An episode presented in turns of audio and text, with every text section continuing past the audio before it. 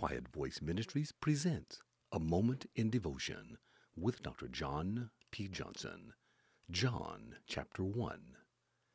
In the beginning was the Word, and the Word was with God, and the Word was God.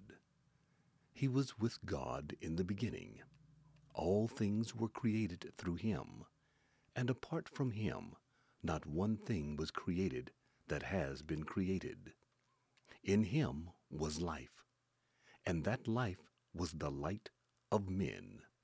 That light shined in the darkness, and yet the darkness did not overcome it. There was a man sent from God, whose name was John. He came as a witness to testify about the light, so that all might believe through him. He was not the light, but he came to testify about the light. The true light that gives light to everyone was coming into the world. He was in the world, and the world was created through him, and yet the world did not recognize him. He came to his own, and his own people did not receive him. But to all who did receive him, he gave them the right to be children of God, to those who believe in his name, who were born not of natural descent, or of the will of the flesh, or of the will of man, but of God. The Word became flesh and dwelt among us.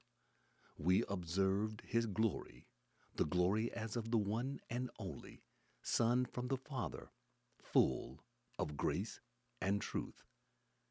John testified concerning him and exclaimed, This was the one of whom I said, The one coming after me ranked ahead of me, because he exists before me.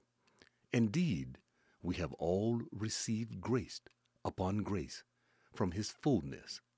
For the law was given through Moses, grace and truth came through Jesus Christ.